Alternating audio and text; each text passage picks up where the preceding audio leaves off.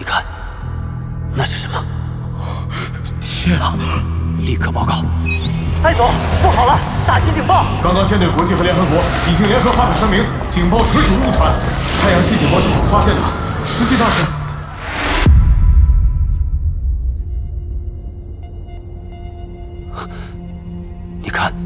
那是什么？就是离星云中心大约30个天文单位的地方。维纳尔，什么都没有啊，一团黑嘛。瓦西里，你再好好看看，那里有一个圆形的轮廓，像个肥皂泡。哦，看到了，够大的呀，是尘埃吗？绝对不是，尘埃不是这种形态。 那以你宇宙学的经验来看，这是什么？我没见过，谁也没见过。这东西透明，边界很淡，以前最大的望远镜也看不到。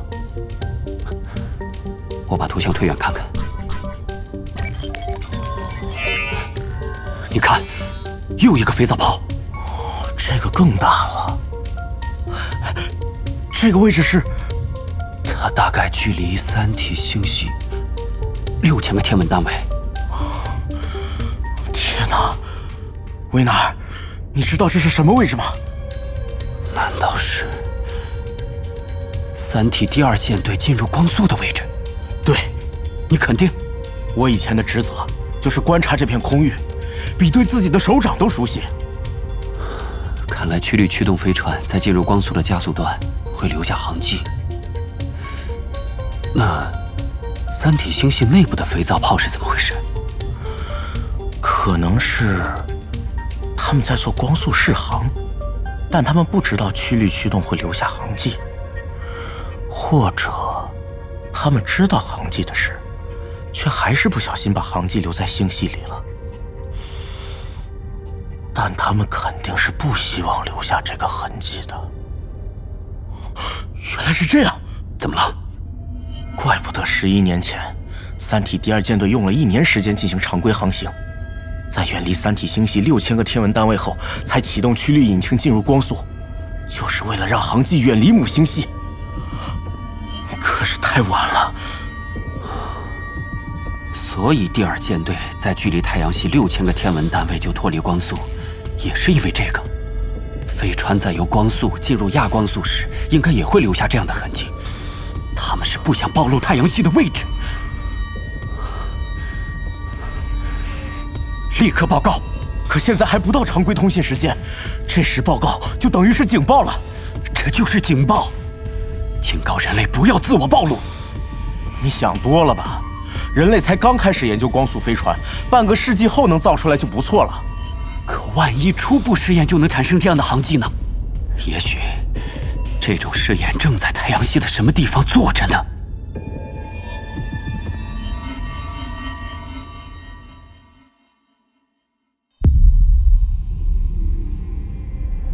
？3体宇宙授权，刘慈欣原著，喜马拉雅出品，729声工厂制作，3体广播剧《最终季》第6季《掩体计划》。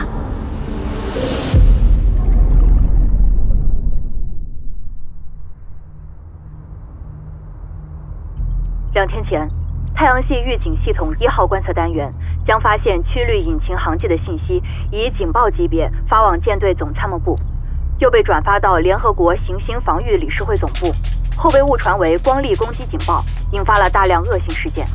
全球的太空发射港均发生了穿梭机从人群中强行发射的罪行，致使约1万人死亡。太空电梯基站爆发了国际武装冲突。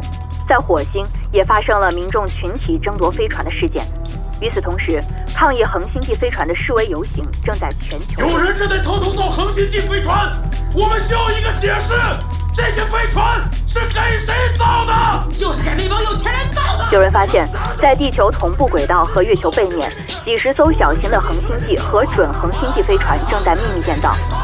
依据法律，目前没有国际法或国家法律禁止团体或个人建造恒星际飞船。在巨行星背洋面避难也不被看作是逃亡主义，但是我们反对死亡不平等！反对死亡不平等！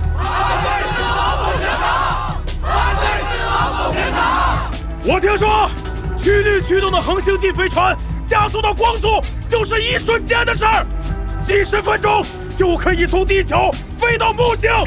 所以那些富豪现在完全可以在地球上享受生活，等打击预警发布的时候再拍拍屁股走人。这帮混蛋！我们可以接受社会地位的不平等，也接受了社会不平等带来的贫富差距。 但是，人类历史上从来就没出现过占人类总数不到1/1000的少数人可以躲到安全的地方，而剩下的几十亿人只能在地球上等死。我们不接受！我们不接受！我们不接受！我们不接受！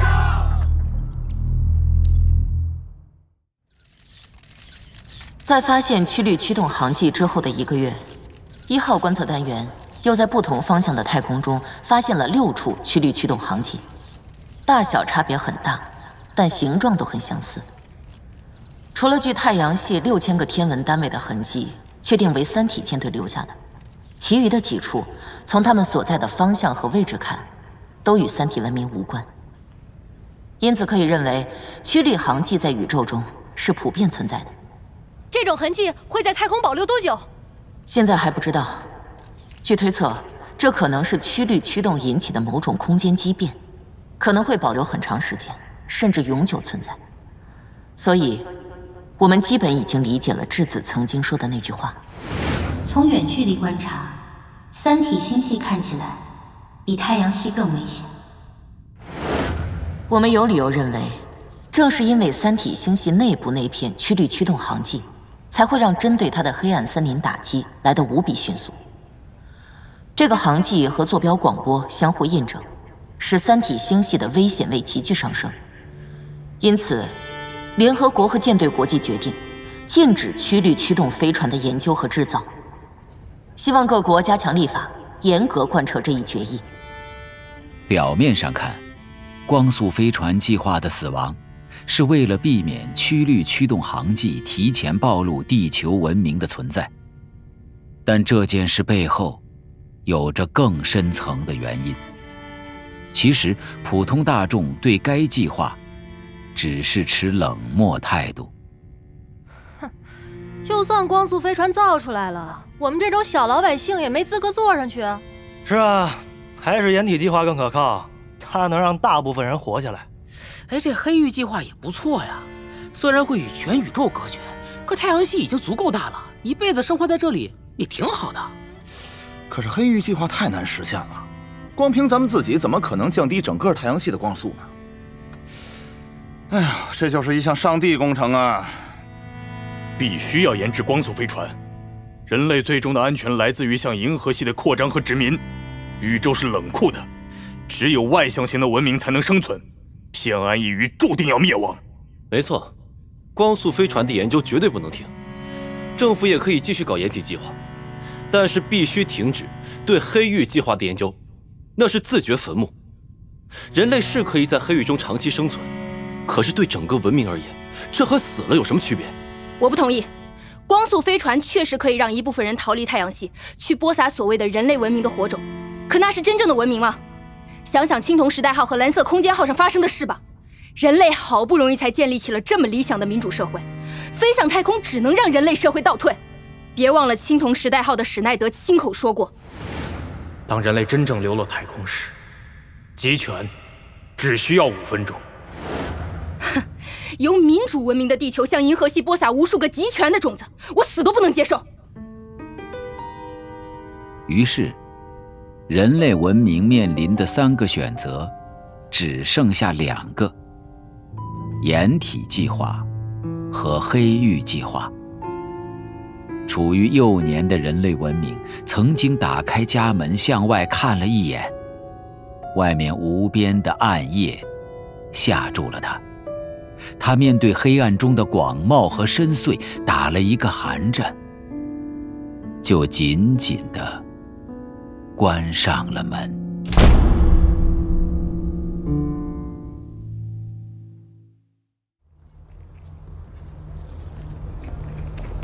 为了测试太阳爆发时用外围巨行星作为掩体的有效性，舰队国际和联合国即将在拉格朗日点进行掩体计划模拟试验。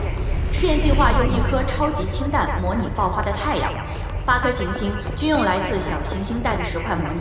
之所以选择在拉格朗日点进行试验，是为了降低行星和太阳引力的影响。 现在，试验组织方正向全世界征集前往拉格朗日点体验掩体防御效果的志愿者。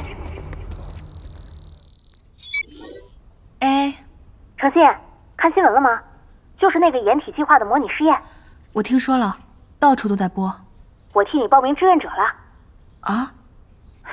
你听我说啊，咱们新环公司也参与了掩体工程，你去当志愿者，绝对是树立公司形象的活广告啊！ 而且你放心，这个试验是经过严密策划的，就是看上去刺激，根本没有危险。我知道没有危险，我甚至觉得这个试验根本没必要。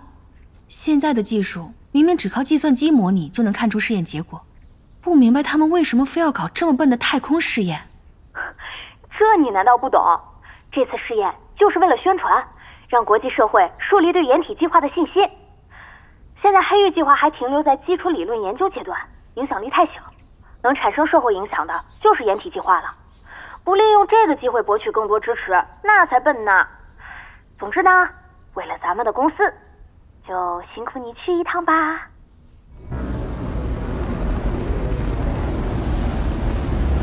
已到达拉格朗日点。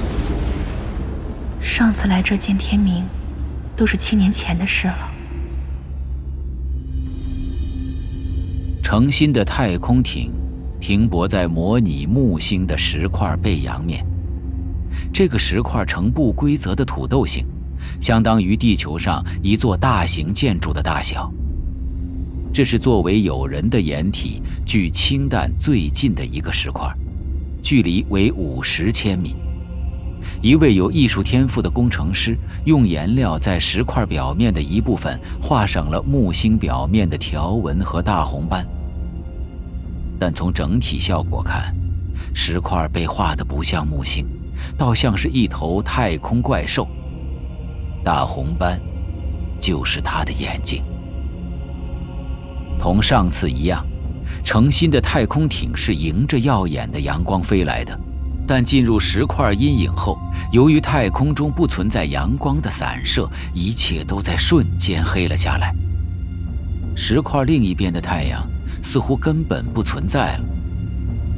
诚心感觉自己仿佛身处午夜的悬崖之下。诚心，我问过了，和你一起停在模拟木星背面的还有19艘太空艇，志愿者有100多个人。你们一起模拟的是掩体工程计划在木星建设的20座太空城。你的太空艇在最前面，距石块大概10米左右。哎， 我也想和你一起去，可是公司这边实在是走不开。距离试验开始还有10分钟。你好，诚心，我在你身边。韦德，是我。你往右边的太空艇看，我在和你招手。真的是他，还是没装假肢，还是那身黑夹克。来。 我们对接一下，我到你那里去。哎，我还没同意就靠过来了。启动对接程序。对接程序启动。他们已密封对接。竟然和8年前没什么变化，只有1只手也能在失重环境下这么稳地飘过来。 他应该没有多少太空经验啊，不愧是他。成，好久不见。你怎么在这里？我刑满了，1个月前。这里不能抽雪茄。含着总是可以的。我减刑了，哼，一个杀人犯 才11年就出来了，我知道这对你很不公平。我们都遵从法律，那没有什么不公平的。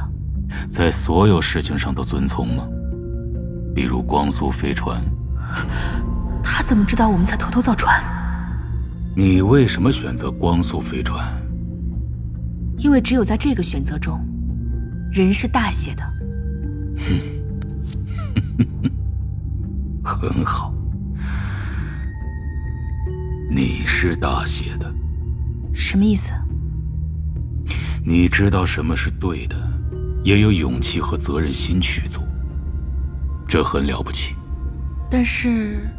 但是，你没有完成这种事情的能力和精神力量。我们的理想是相同的，我也想造光速飞船。你到底想说什么？给我。给你什么？ 你拥有的一切，你的公司，你的财富，你的权利，你的地位，如果可能的话，还有你的荣耀和声誉。我用这些去造光速飞船，为了你的理想，为了大写的人。只是太空艇在微调，木星的大红斑名不虚传。 哎，你看它像不像一只眼睛？巨大的眼睛，大写的人。成，不要犯第二次错误。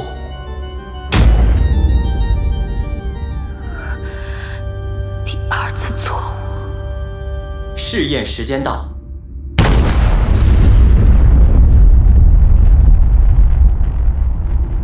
氢弹引爆，由于太空中没有大气层的阻挡，它的能量几乎全部以辐射形式放出。在从距爆心400千米处拍摄的直播画面上看，太阳旁边出现了一只火球，其亮度和大小很快超过了太阳本身。摄像机的遮光罩不断调低透明度，当火球达到最亮时。 画面中除了一片雪亮，什么都没有了。那光焰似乎要吞没整个宇宙。处于巨石阴影中的程心和韦德看不到这些。太空艇内关闭了转播画面，但能够看到他们身后的模拟土星亮度突然增加，紧接着。 烧融的岩浆从巨石朝向模拟太阳的一面飞过，那些岩浆掠过巨石边缘时呈暗红色，但在向着背阳面飞出一段距离之后，核爆炸照在上面的强光反射亮度超过了它们本身发出的红光。从太空艇上看，仿佛是从顶端观看一道银光闪闪的瀑布，浩浩荡荡地落向地球方向。 这时，模拟类地行星的4个较小的石块已经破碎消失，而模拟巨行星的巨石像4团被喷灯的火焰吹着的冰激凌，面向辐射的一面迅速被烧融，变成了规则光滑的球形。每块巨石后面都拖着一条越来越长的银光闪闪的岩浆尾巴。辐射到达后10几秒钟。 氢弹外壳产生的模拟恒星物质的迸射物才击中巨石，使石块剧烈震动起来，并向外缓缓移动。太空艇的推进器启动，保持着艇身与巨石的距离。火球持续了约30秒后熄灭了。太空仿佛是一座突然关灯的大厅。 一个天文单位之外的太阳的光芒，显得暗弱无力。随着光焰的消失，巨石处于红赤状态的一半发出的光显现出来，开始很亮，像燃烧一般，但很快在太空的严寒中变成暗红色。凝固的岩浆。 在巨石边缘形成一圈长长的毛刺。4块巨石后面的50艘太空艇，全部安然无恙。成功了！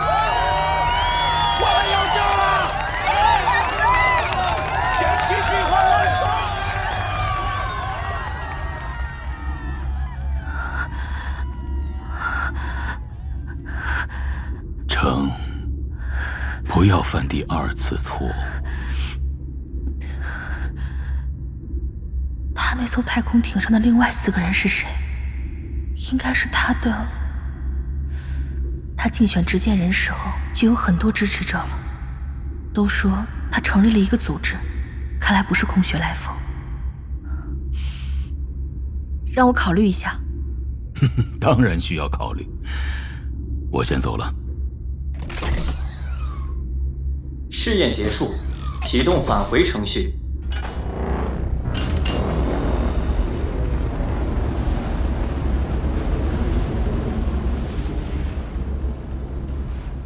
哎，维德这个要求你怎么看？照他说的做，把他要的都给他。你怎么会这么痛快啊？他说的对，你没有能力做这件事，这会彻底毁了你的。但他行。 这个混蛋、恶魔、杀人犯、野心家、政治流氓、技术狂人，他可以，他有干这件事情的精神力量和本事，让他去干就好了。这是地狱，让他跳进去吧。那你呢？我当然不会在那个家伙手底下工作了，我会拿走属于我那份的。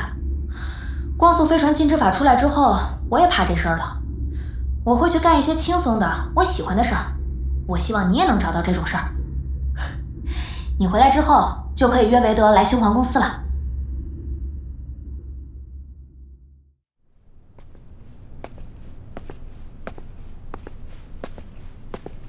成，看来你想清楚了。我可以把你要的一切都给你。然后你要进入冬眠，因为你的存在可能会影响我们的事业。可以，这也是我的打算。成功的那一天我们会唤醒你，那也是你的成功。 如果那时光速飞船仍然违法，我们承担一切责任。如果光速飞船被世界接受，荣誉归于你，那可能是半个世纪甚至更长时间以后了。我们都老了，可你仍然年轻。我有个条件。说。当这个事业可能危害人类的生命时，必须唤醒我。我将拥有最终的决定权，并可以收回。 赋予你的一切权利，我不接受这个条件。那就算了，我什么都不能给你。程心，你知道我们将从事的是什么样的事业？有时候不得不……我们各走各的路吧。你，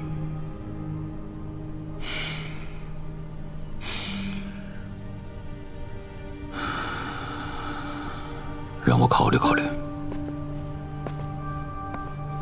这个背影。 好眼熟。你们认为没有路，是因为没有学会不择手段。我们可以只送大脑，好吧？我接受。我没有太多可以约束你的，我只能相信你的承诺。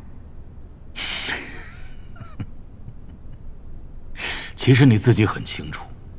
如果我违背承诺，对你是一种幸运，但很遗憾，我不会的，我会遵守承诺。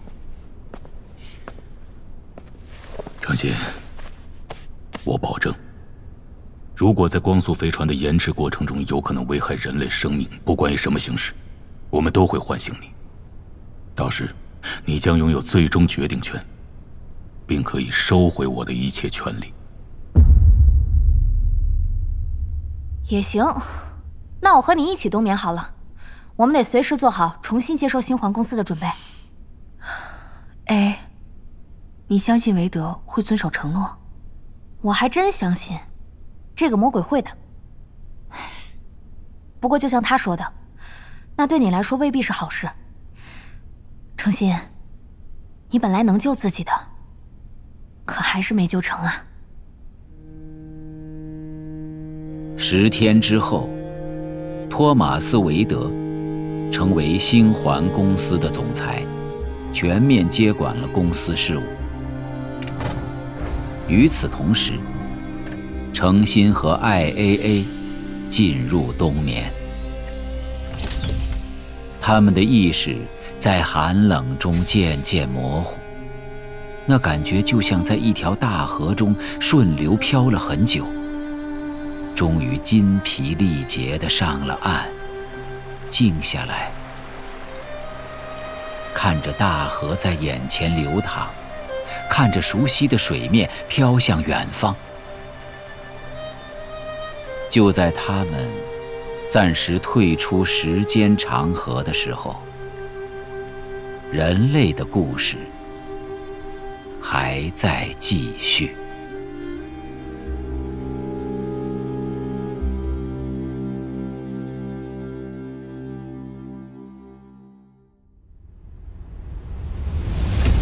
程心，早上好，还认识我吗？曹斌。托马斯·韦德先生让我来接你。欢迎乘坐亚洲1号太空城1路电动公交。我从没想过会在木星的背面找到回家的感觉。接下来要带你去几个太空城，都有能让你大吃一惊的地方。那如果黑暗森林打击到来，这里怎么办？那就只有毁灭了。